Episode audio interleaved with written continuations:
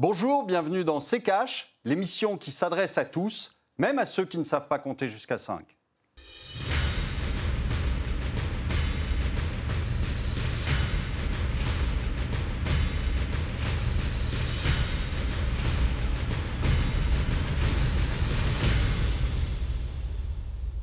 Bonjour, aujourd'hui nous allons vous parler de la 5G, Bonjour Estelle. Bonjour Olivier, bonjour à tous. Bienvenue dans ce nouvel épisode de CKH. C'est la prochaine évolution en matière de télécommunication. Après la 4G que nous utilisons euh, aujourd'hui, la 5G est à nos portes. Qu'est-ce que la 5G va changer dans nos quotidiens? Quelle différence par rapport à la 4G Quelles perspectives économiques la 5G va-t-elle nous offrir? Ce sont les questions que nous allons euh, nous poser aujourd'hui avec vous, euh, Olivier. Mais pour commencer, qu'est-ce que la 5G Comment ça marche? Et que va-t-elle changer dans notre quotidien? Le point avec le tiroir cash d'Antoine Vassas. La 5G, c'est la cinquième génération de réseau mobile, jusqu'à 100 fois plus rapide que notre actuel 4G. La promesse d'une quasi-instantanéité lors d'une connexion. Concrètement, cela ouvre à la traduction simultanée, la multiplication des objets interconnectés ou l'avenir de la robotique. Vous pourrez peut-être bientôt regarder ces cages dans une telle définition que vous pourrez voir jusqu'aux petits cheveux du crâne d'Olivier de la Marche. Bah quoi? Qu'est-ce que tu regardes toi? Tu vas pas que je travaille là? Bon alors j'en étais où là? Ah ouais. Euh, bon, là tu vas dire que l'Europe c'est pour les c... Hein? Et euh, ah ouais, et après euh, que les éoliennes c'est de la merde. La 5G passe par des ondes à haute fréquence, peu utilisées jusqu'à présent, essentiellement par l'armée, mais qui vont être réattribuées aux opérateurs. Plus la fréquence des ondes est haute, plus elles sont rapides, mais moins leur surface d'émission est large, forçant donc la multiplication des antennes relais pour leur diffusion. Selon une étude du cabinet IHS Market, la 5G pourrait rapporter 3600 milliards de dollars et 22,3 millions d'emplois dans le monde d'ici 2035. En France, ce serait 124 milliards de dollars et 448 000 emplois. Mais qu'est-ce qu'on peut pas entendre comme c***, hein? Eh, là tu vas dire Estelle, alors 448 000 emplois, vous oubliez tout de suite? On est déjà pas fichu de prévoir la croissance qu'on va avoir l'année prochaine, alors pensez même pas que ces chiffres soient exacts. Se pose aussi la question d'un éventuel danger pour la santé. L'Agence nationale de sécurité sanitaire a pointé dans un rapport le manque d'informations, voire une quasi-opacité sur les conséquences sur le long terme d'une exposition à ces ondes 5G. Eh bah super, on va voir ça avec des chiffres comme ça. En gros c'est dangereux, ou peut-être pas. On n'en sait rien quoi. Ouh, je vais me le faire. Eh papy, faut réagir là. Tu vas dire que... Olivier, c'est une révolution, euh, la 5G On peut parler de révolution? Ah, sûrement, on peut parler de révolution, mais ce qu'il faudrait euh, déjà, euh, excusez-moi, mais euh, ça serait bien qu'on ait la 4G partout avant de penser à mettre la 5G. Et puis, secondo, j'ai quand même une question, c'est est-ce que la 5G doit s'adresser à tout le monde? C'est-à-dire que je vois bien quelques applications qui peuvent intéresser une partie de la population. Mais, euh, euh, excusez-moi, mais enfin, télécharger euh, un film plus vite, qu'est-ce que ça va vous apporter dans les faits À part peut-être télécharger plus vite la vidéo de M. Griveaux, mais sinon, je ne vois pas bien.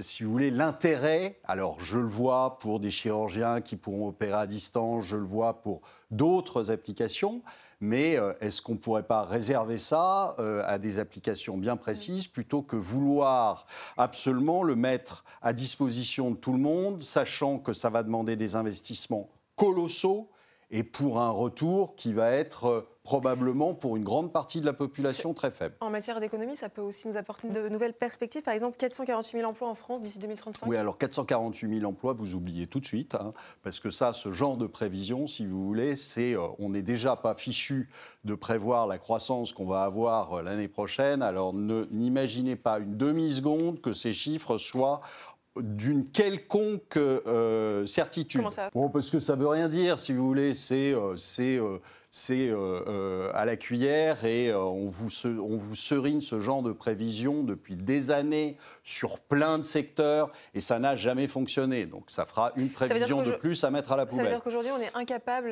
de mesurer les incapable de mesurer les, les avantages en, en termes d'emploi.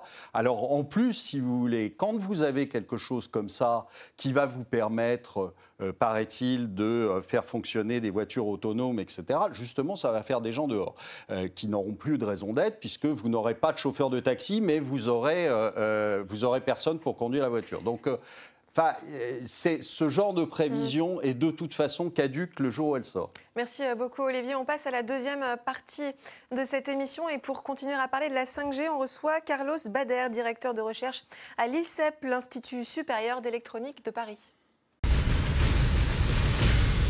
Bonjour Carlos Bader, merci euh, beaucoup d'avoir accepté notre invitation. Bienvenue dans caches. Euh, C'est moi qui est ravi de venir. Merci beaucoup de l'invitation. Carlos Bader, l'arrivée de la 5G, est-ce qu'on peut parler de révolution? Euh, techniquement, oui, on peut parler de révolution. Maintenant, comment ça va se déployer sur le terrain, c'est autre chose. Mhm. Mais techniquement, oui, c'est une révolution. Donc c'est la première fois vraiment dans l'évolution des télécommunications que la 5G, si on peut l'appeler de cette manière-là, euh, c'est la première fois que l'humanité déploie un système de communication aussi flexible. On n'en a jamais euh, conçu un système pareil. Donc on peut faire un petit peu l'historique de toutes les générations. La première génération, évidemment, euh, je suis en- encore assez, assez vieux, entre guillemets, pour, Ouais. avoir connu la première, la première génération. Donc c'est les téléphones analogiques, celles qui étaient vraiment qui Radio comme 2000. voilà, et qui, et qui pesait, euh, et qui pesait 10, ki- 10 kilos. Et ils avaient des limitations, des limitations techniques, surtout des interférences, de la portée.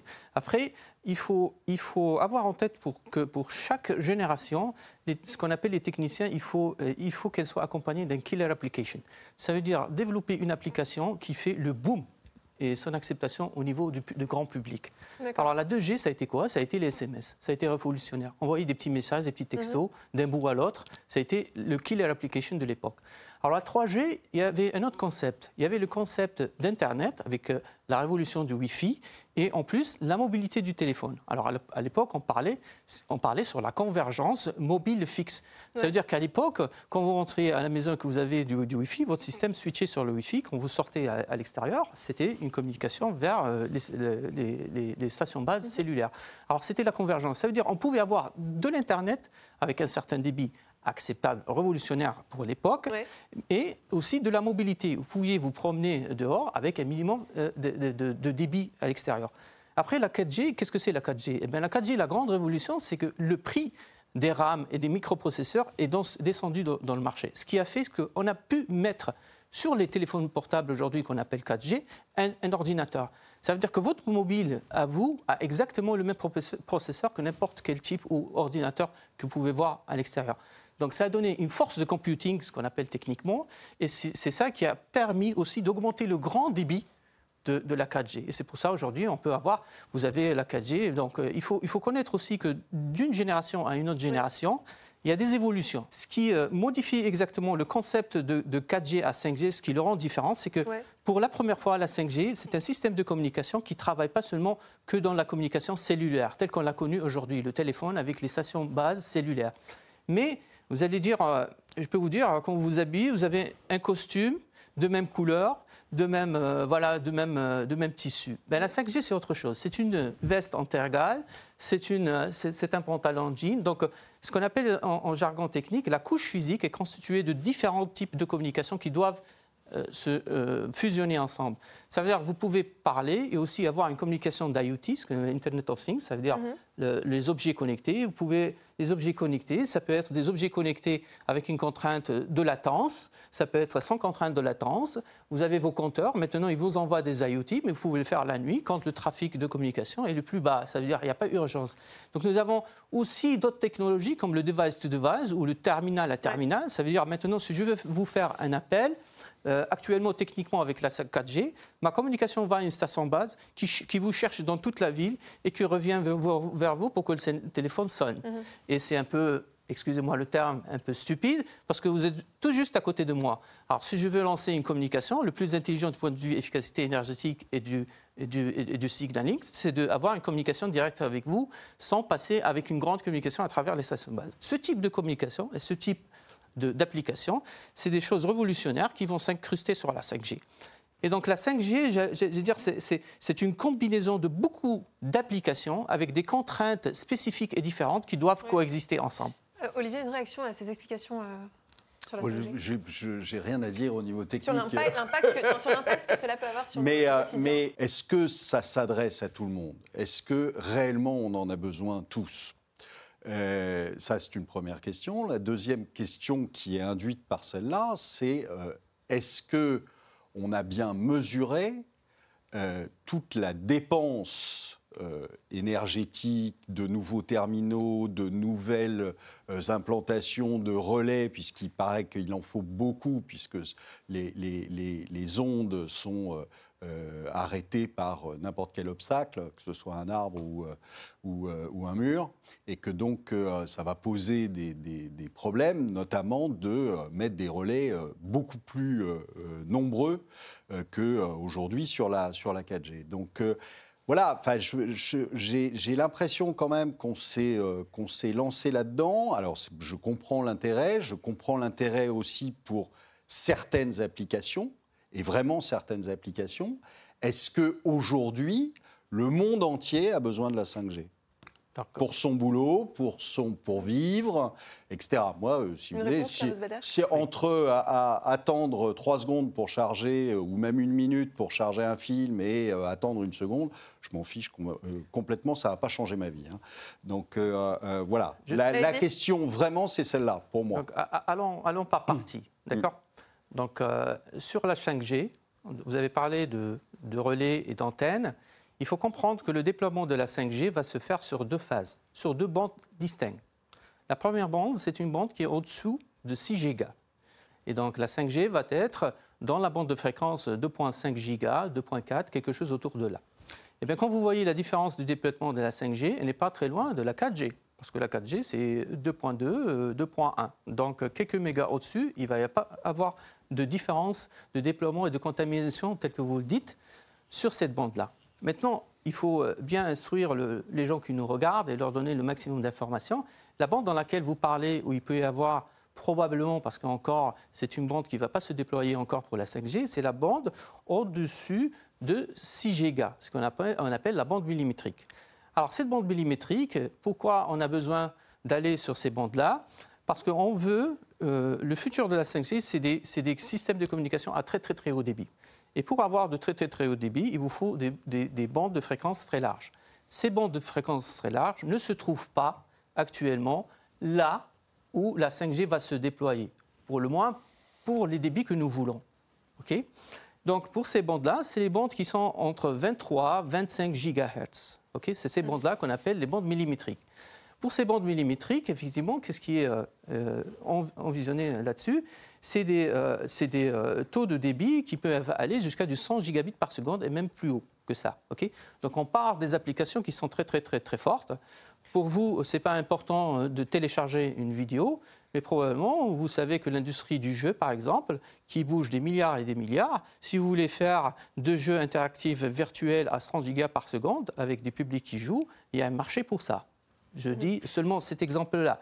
Et donc, il faut faire attention. C'est cette bande-là dans laquelle encore, physiquement et matériellement, les industries travaillent. Il y a encore des problèmes techniques.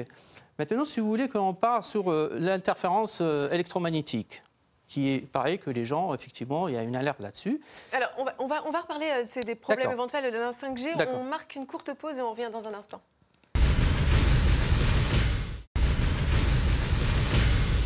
Dans CKH. Si vous nous rejoignez, on parle de la 5G avec Carlos Bader, directeur de recherche à l'ICEP, l'Institut supérieur d'électronique de Paris. Carlos Bader, une question que tout le monde se pose est-ce que c'est dangereux la 5G Ok, donc il faut, il, faut, euh, il faut calmer les esprits. Ok, mm. donc euh, j'en ai vu pas mal de rapports et donc euh, je veux dire qu'il n'y a pas de bons chercheurs et de mauvais chercheurs. Il faut que les chercheurs communiquent entre eux les industriels, les académiciens et les gens et les organismes de la santé, effectivement. Donc je pense pour la 5G, la bande qui cause le plus de, j'allais dire, pas de problèmes, mais qui cause le plus d'inquiétude, de, euh, c'est pas la bande actuelle dans laquelle la 5G va être déployée, parce que euh, tout est ficelé et les mesures de radiation sont quasiment très proches de la 4G. Donc on contrôle très bien ça. Donc je pense la bande qui cause un peu de d'alarme, c'est la bande au-dessus de 6 GHz, celle qu'on appelle la bande millimétrique. Mhm. Donc pour cette bande millimétrique, quand euh, les gens font des tests, on peut vous dire effectivement j'ai un téléphone qui radie sur une plaquette d'œuf pendant une semaine et vous allez avoir un, petit coucou qui va sortir avec des malformations. Donc les ondes électromagnétiques sont dangereuses. C'est vrai, effectivement, on est d'accord là-dessus. Seulement, est-ce que c'est un business case réaliste Qui se met un téléphone dans l'oreille pendant une semaine full-time. Peut-être les gens de la bourse euh, new-yorkaise ou la bourse londonienne, peut-être ils doivent penser deux fois à mettre un téléphone tout le temps dans leurs oreilles. Donc ce n'est pas réellement un business case réel de testing. Est-ce qu'il y a beaucoup de fantasmes finalement autour de la 5G Non, mais non, il y a des craintes, c'est tout à fait normal. Chaque fois qu'on sort une technologie, il y a des craintes, mais surtout les craintes, c'est parce qu'il y, a un manque d'information et probablement un manque de collaboration. Mmh. Donc euh, les chercheurs, il faudrait qu'ils collaborent plus avec les instituts, les instituts. Et aussi, je fais appel aux organismes de régulation à faire des, des, des, études réelles sur cette bande-là, parce que c'est vrai qu'il va y avoir des antennes de relais. On parle beaucoup de euh, ce qu'appelle, euh, ramène la 5G, c'est l'ultra connectivité. Donc, quand vous prenez un, objet connecté qui va, qui va rayonner, il ne cause pas de problème. Donc, ce, ce case de testing aussi n'est pas réaliste. Si on va vers une, convergence de, de, de, de, connectivité, mm. ultra-connectivité, il faudrait avoir un, un, case de, testing avec ça. Et pour le moment, cette bande n'est pas déployée. Les équipements encore, elles sont sous test, il y a beaucoup de problèmes techniques. Mais euh, je fais appel aux tous organismes, et même les mm. organismes euh, d'État, pour régulariser ça et faire des études neutres. Parce que c'est vrai, il y a toujours polémique quand c'est les grands opérateurs et les industriels qui font euh, ce genre de, de, rapport en disant qu'ils ne sont pas neutres, effectivement, ils défendent leurs équipements. Donc l'État doit jouer mhm. euh, ce rôle-là de régulateur et de neutralité pour qu'il y ait, les, y ait des, études qu'il faut. Et il n'y a pas de problème. Si réellement il y a problème avec les, euh, sur les radiations sur la population, eh bien, nous avons de bons ingénieurs pour trouver des solutions et que ça ne soit pas mais il faut le détecter et, d'une manière aussi euh, sobre possible. Olivier, un mot sur euh, le volet euh, économique hein, de la 5G. Pour le moment, on a vu que la Chine était en avance avec Huawei. Où en sont les États-Unis et l'Europe? C'est un match américano-chinois. Alors, je sais que notre Thierry Breton a récemment communiqué là-dessus, mais enfin, pour l'instant, l'Europe est et, trois pas en arrière. Et, euh, c'est un match euh, américano-chinois. Et euh, bah, après, c'est les, deux, les deux superpuissances agissent pour, pour prendre la maîtrise et donc, au final, savoir si vous vous équiperez en en équipement américain ou en équipement chinois. Euh, c'est exactement comme aujourd'hui. Est-ce que vous voulez être écouté par les Chinois avec un Huawei ou est-ce que vous voulez être écouté par un Américain avec les Apple? C'est à peu près le, même, euh, le même système. Euh, qui, qui va gagner J'en ai aucune idée. je sais que pour l'instant, les, les, les, Européens ont refusé de, de de répondre au diktat de M. Trump euh, qui disait que euh, si euh, on utilisait Huawei, c'était terminé. voilà, après, je pense que le, aujourd'hui, les Chinois sont très en avance. C'est un fait. On parlait de l'Union européenne. D'ailleurs, la 4G, la 5G pardon, en France, c'est pour quand? Eh ben, c'est dans quelques années. déjà, il faut, il faut mettre en vente le spectre. D'autres pays européens ont fait ça. L'Espagne a fait ça. L'Italie a fait ça. Euh, et après, euh, quelques polémiques en Italie parce que ça a coûté 5 milliards d'euros l'achat du spectre. Donc il y a la question aussi des revenus. Mais bon, mais c'est en train de se déployer, donc c'est imminent. Sur, euh, sur j'allais commenter sur la guerre sino-américaine, la question qu'il faut se poser, premièrement, c'est pas de voir les Américains et les, et les, et les Chinois, mais pourquoi l'Europe est arrivée à ce stade-là? Voilà pourquoi l'Europe est dans une position assez délicate par rapport aux États-Unis et, le Chinois. Oui, elle est à la traîne, et c'est vrai, elle est à la traîne parce qu'il y a dix ans, et moi j'étais jeune encore euh, chercheur euh, à Madrid euh, dans mon laboratoire, aux années 90 jusqu'à 2000, jusqu'à 2005, l'Europe avait des constructeurs géomondiaux d'équipementiers de télécommunications. Il y avait Ericsson, il y avait Nokia, mhm. avec le poids de Nokia, il y avait en France Sagem, il y avait Alcatel, et, tout le monde construisait. Ça veut dire que nous avions des champions constructeurs de devices, soit du network, du réseau, soit des téléphones portables. Aujourd'hui, c'est plus le cas? Aujourd'hui, c'est plus le cas. Aujourd'hui, on est à la traîne. Nokia, effectivement, Nokia, il y a deux secteurs. Nokia Mobile qui est passé aux Chinois. Maintenant, il y a Nokia Networking sur le réseau qui essaie de rattraper euh, tout ce, retard par rapport aux Chinois. Et donc, c'est ça qui a euh, fait que la France, ou bien l'Europe comme entité est à la traîne. C'est pas parce que nous n'avons pas de bons ingénieurs, nous avons les meilleurs ingénieurs euh, du monde. Et, euh, voilà. Oui, mais ils vont travailler aux États-Unis.